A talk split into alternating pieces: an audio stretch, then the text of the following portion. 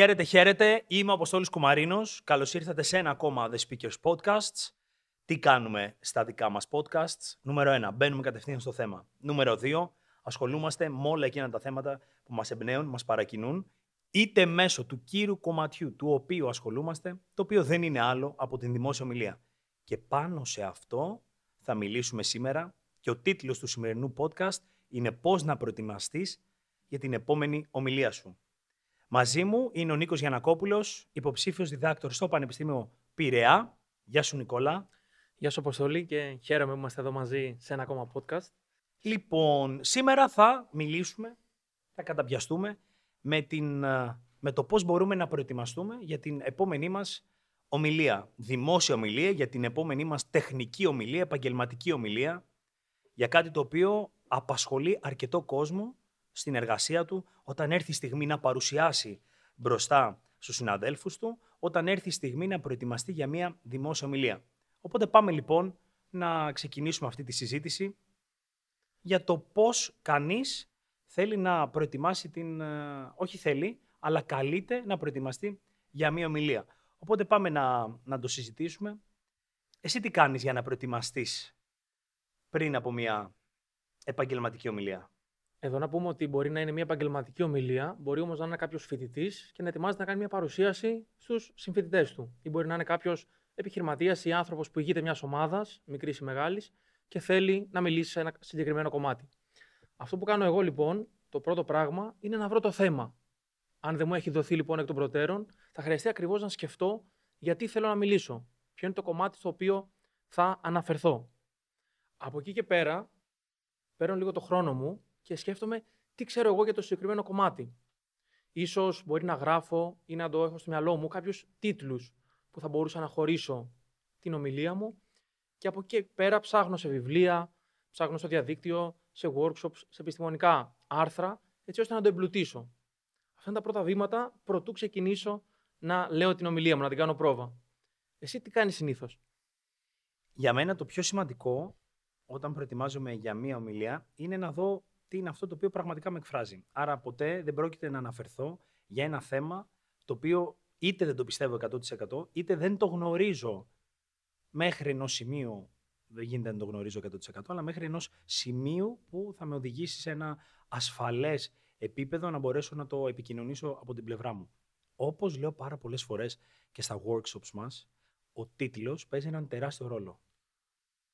Ο τίτλος που καλείσαι να δώσει την ομιλία σου έτσι ώστε να σου δώσει κατευθυντήριες γραμμές. Αρκετοί θα σου πούν πρώτα θα γράψω την ομιλία και μέσα από εκεί θα εμπνευστώ τον τίτλο. Για μένα αυτό το οποίο λειτουργεί είναι αφού έχω σκεφτεί τη θεματολογία, πάνω εκεί να γράψω τον τίτλο και από εκεί με μικρές παραλλαγές που μπορεί να προκύψουν να χτίσω την ομιλία μου. Επίσης, αυτό το οποίο κάνω είναι πάντοτε, μα πάντοτε, μα πάντοτε, να φτιάχνω ένα συγκεκριμένο διάγραμμα στο οποίο περιέχει, το οποίο περιέχει πρόλογο, κύριο θέμα και επίλογο, τον χρόνο, περίπου πόσο θέλω να κάνω, και τέλος βάζω και προσδιορίζω τον γενικό και τον ειδικό σκοπό της ομιλίας. Σε αυτά όμως, για αυτά θα αναφερθούμε σε επόμενο podcast, εντάχει όμως να πω ότι ο γενικός σκοπός είναι ο εξής. Τι ακριβώς είναι; Είναι μία από αυτές τις τέσσερις κατηγορίες που θα αναφέρω αυτή τη στιγμή. Σε παγκόσμιο επίπεδο, οι ομιλίες πέφτουν σε μία από αυτές τις τέσσερις κατηγορίες. Υπάρχουν οι ομιλίες ψυχαγωγίας, οι ομιλίες έμπνευσης, οι ομιλίες πυθούς και οι ομιλίες ενημέρωσης. Ποιες είναι οι δικές σου αγαπημένες, Νομίζω ξεκάθαρα οι ομιλίες παρακίνησης. Απλώς γιατί το λέω αυτό, Γιατί με το που επιλέξει κανείς το γενικό του σκοπό, δηλαδή τι ομιλία θέλει να κάνει, ακόμα και πριν διάλεξε τον τίτλο. Θέλει να κάνει ομιλία ενημέρωσης, ομιλία ψυχαγωγίας, πυθούς ή παρακίνησης. Με το που το επιλέξει αυτό, κατευθείαν μπαίνει σε μία γραμμή και αρκετά πράγματα προκύπτουν από αυτό. Είναι σαν να βγαίνουμε από το χάος και να μπαίνουμε από το γενικό στο ειδικό. Οπότε από εκεί και πέρα μπορούμε να το διαχειριστούμε έτσι πολύ πιο εύκολα και βατά. Και επίσης να πω ότι δεν είναι ανάγκη μία ομιλία να έχει μόνο έναν γενικό σκοπό, δηλαδή να είναι μόνο ομιλία πυθούς. Όχι. Μπορεί να είναι παρακίνηση πυθούς.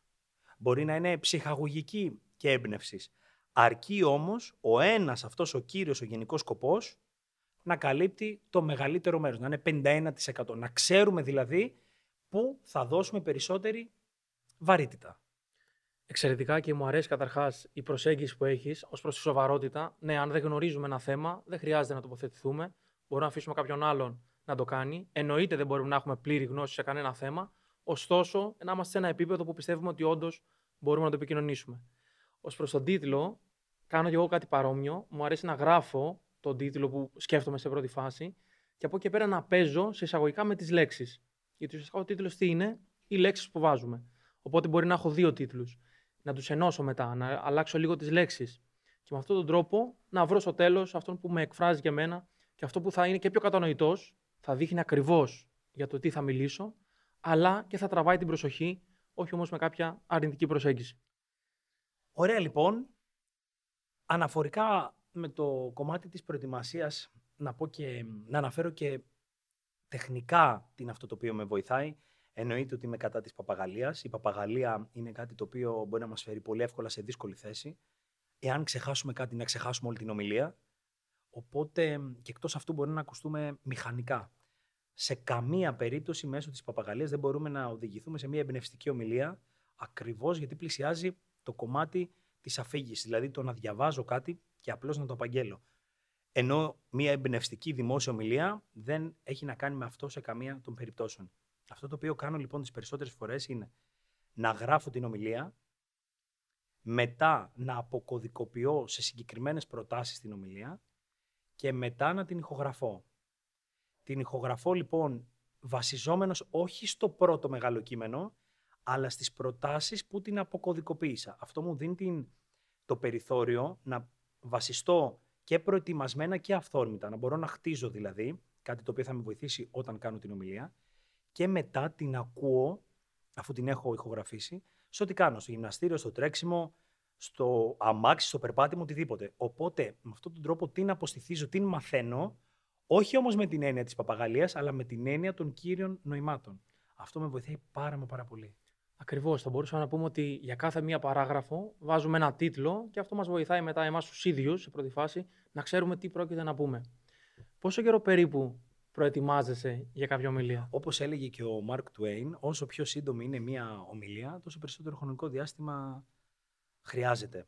Και αυτό είναι ένας μύθος που, που αρκετοί από εμάς μπορεί να πιστεύουμε ή να έχουμε συναντήσει κατά τη διάρκεια των συνεργασιών μας, όπου μπορεί να επικοινωνήσουμε ότι αυτή η ομιλία είναι 30 λεπτά, 25 λεπτά και κάποιος μπορεί να θεωρήσει ότι χρειάζεται πολύ λίγο χρόνο προσπάθειας.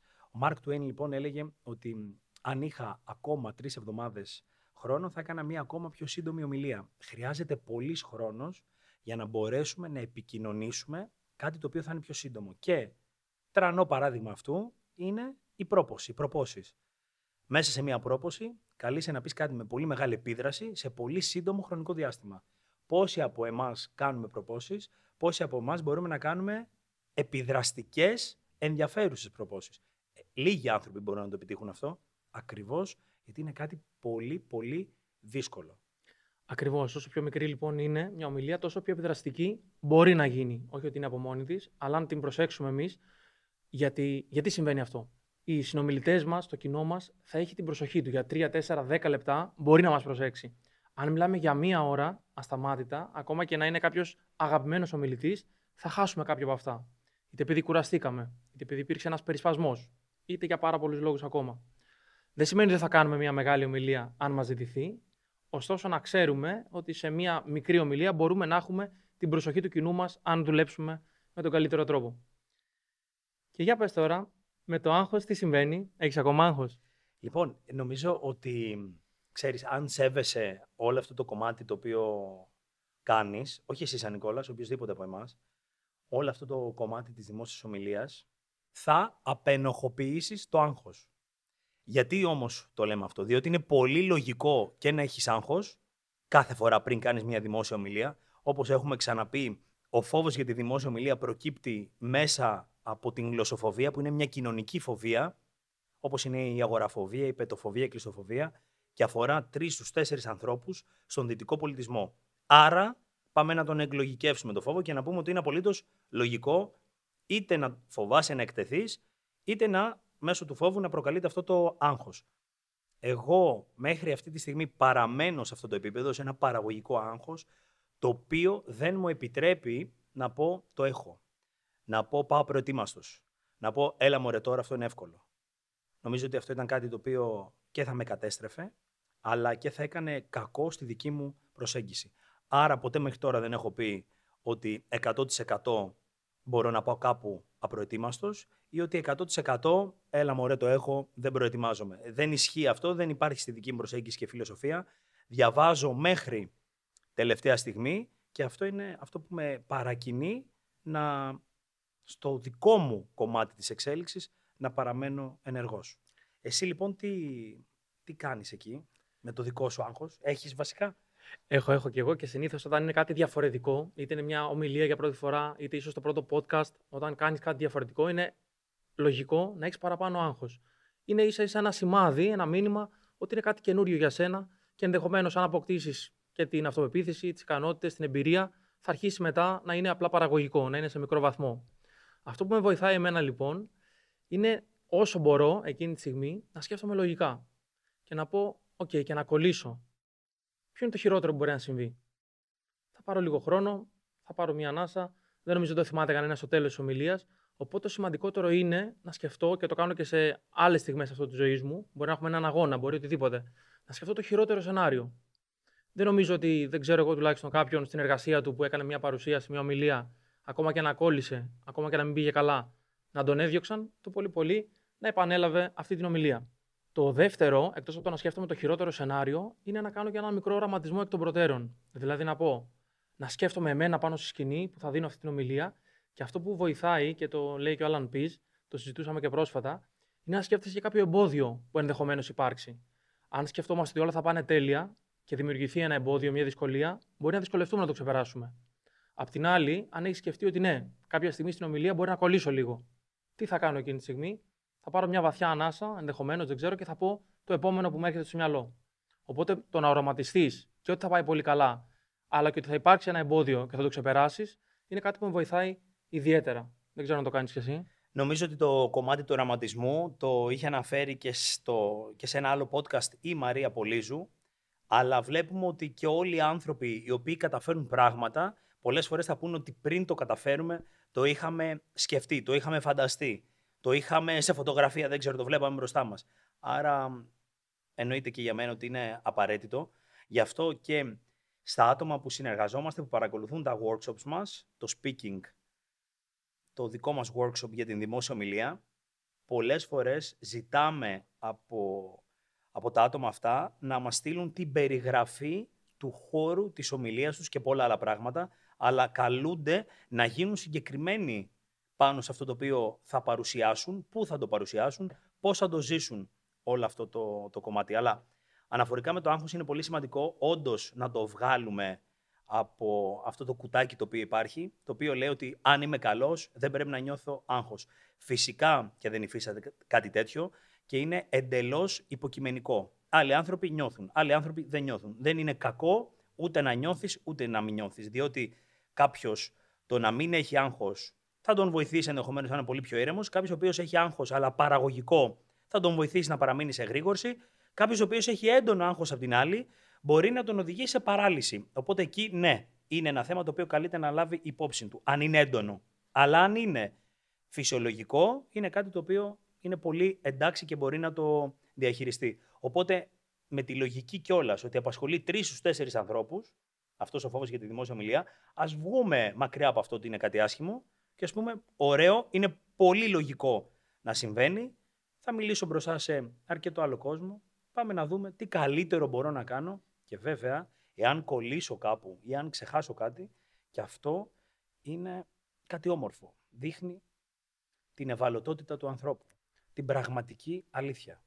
Ακριβώς. Και όπως έλεγε και η Μπρένε Μπράουν, που έχει αναφερθεί και σε αυτόν τον όρο, αλλά και στον όρο της ενσυνειδητότητα, τόσο το άγχος όσο και οποιοδήποτε αρνητικό συνέστημα είναι όμορφο να το διαχειριζόμαστε με αυτόν τον τρόπο, με συνειδητότητα. Ούτε να το καταπνίγουμε, ούτε να το διωγγώνουμε στο μυαλό μας. Οπότε η επόμενη μου ερώτηση είναι ακριβώς αυτό, αυτό που είπες στο τέλος. Εσένα σου συμβαίνει να κολλάς; Και αν ναι, τι κάνεις για να το ξεπεράσεις; Ναι, μου συμβαίνει, μου συμβαίνει κάποιες φορές. Και όποιοι έχουν έρθει στι ομιλίες μου θα δουν ότι μερικές φορές στην παλάμη μου έχω κάποια σκονάκια, βάζω κάποιες λέξεις εκεί. Και νιώθω πολύ εντάξει με αυτό. Είναι κάτι το οποίο πολλές φορές το λέω και το μοιράζομαι και με το κοινό. Δεν μου αρέσει να το κρύβω. Ούτε μου αρέσει να δείχνω ότι τα έχω όλα υπό έλεγχο. Όχι, είναι πολύ εντάξει να μην έχεις πράγματα υπό έλεγχο. Είναι πολύ εντάξει να ξεχάσεις κάτι. Πολλές φορές στο μυαλό μου θέλω να. από μια ολόκληρη ομιλία μπορεί να σε συγκεκριμένες προτάσεις ή σε συγκεκριμένες λέξεις, επειδή μπορεί να μην είμαι απολύτως διαυγής, κάτι να το ξεχάσω πιο εύκολα και τα σχετικά. Αλλά, και είναι απολύτως εντάξει, ξαναλέω αυτό, αλλά επειδή με ρώτησες πώς τα ξεπερνώ, για μένα μια ομιλία ξεκινάει πολλές μέρες, η προετοιμασία μιας ομιλίας ξεκινάει πολλές μέρες πριν την πραγματοποίησή της.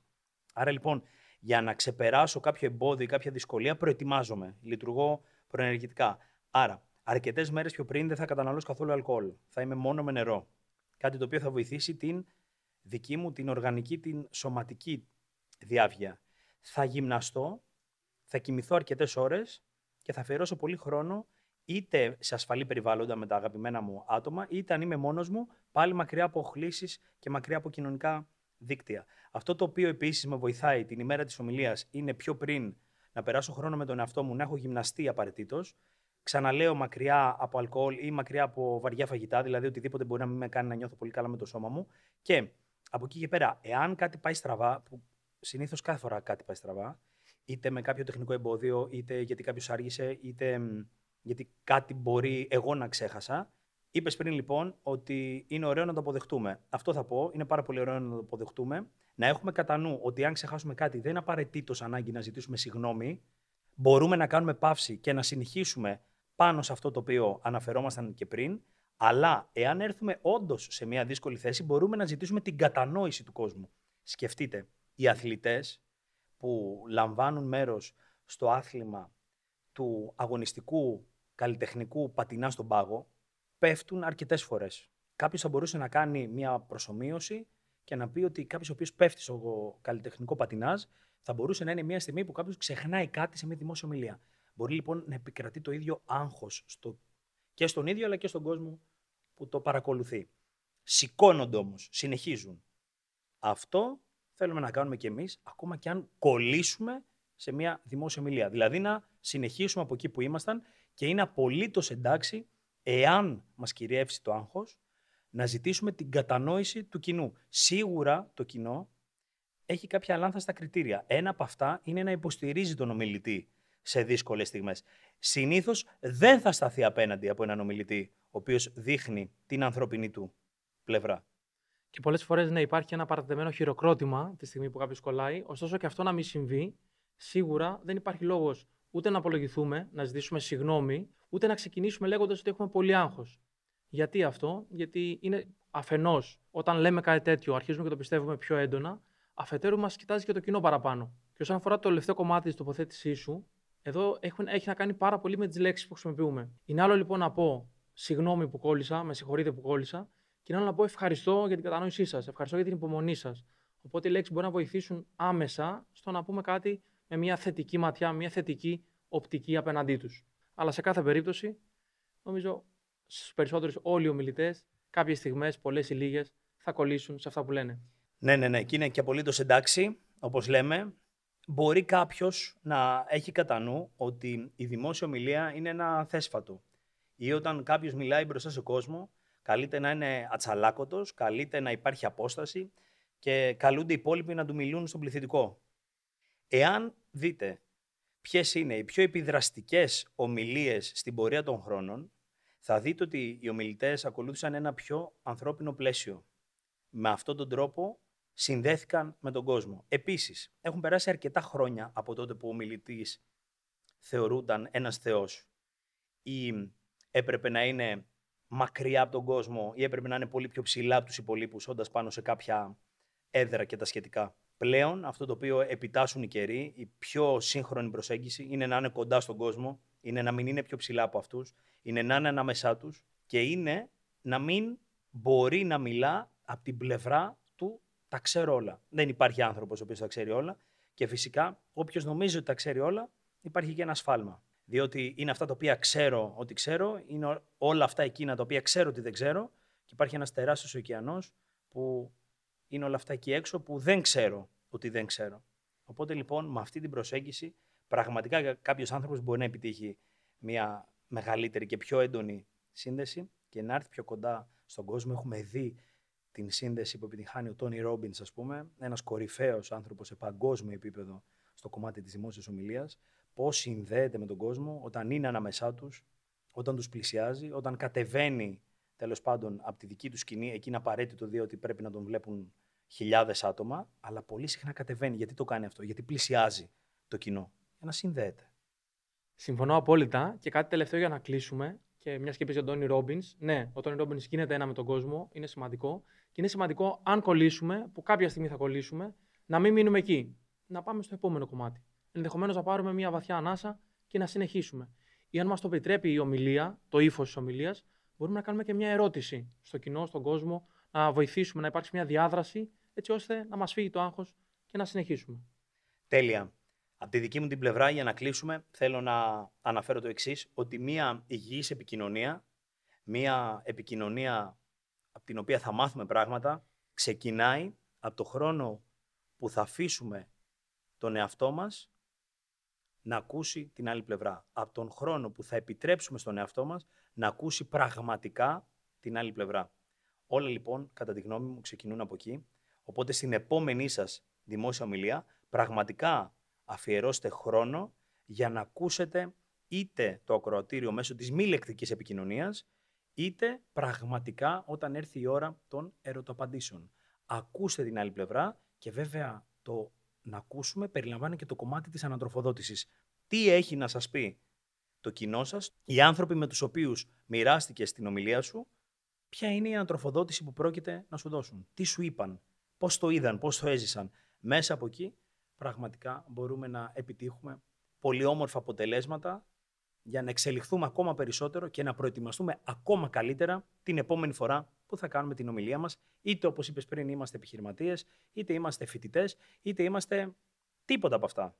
Κάποιοι απλοί άνθρωποι που μπορεί να τύχει κάποια στιγμή να μιλήσουμε μπροστά σε κάποιο κοινό, ακόμα και αν αυτή είναι η ίδια μας η παρέα. Σωστά. Κάθε ομιλία, είτε είναι δημόσια ομιλία κατά αυτόν τον τρόπο, παρουσίαση, είτε είναι οποιαδήποτε επικοινωνία, την κάνουμε και για μας προφανώς, αλλά την κάνουμε και για τους άλλους. Οπότε χρειάζεται να δούμε την ανατροφοδότησή τους και να γίνουμε καλύτεροι. Να δώσουμε στην επικοινωνία αυτό που χρειάζεται. Νικόλα, σε ευχαριστώ πάρα πολύ. Και εγώ σε ευχαριστώ. Σήμερα συζητήσαμε για το πώς να προετοιμαστείς για την επόμενη ομιλία σου. Μέχρι την επόμενη Τετάρτη, keep speaking.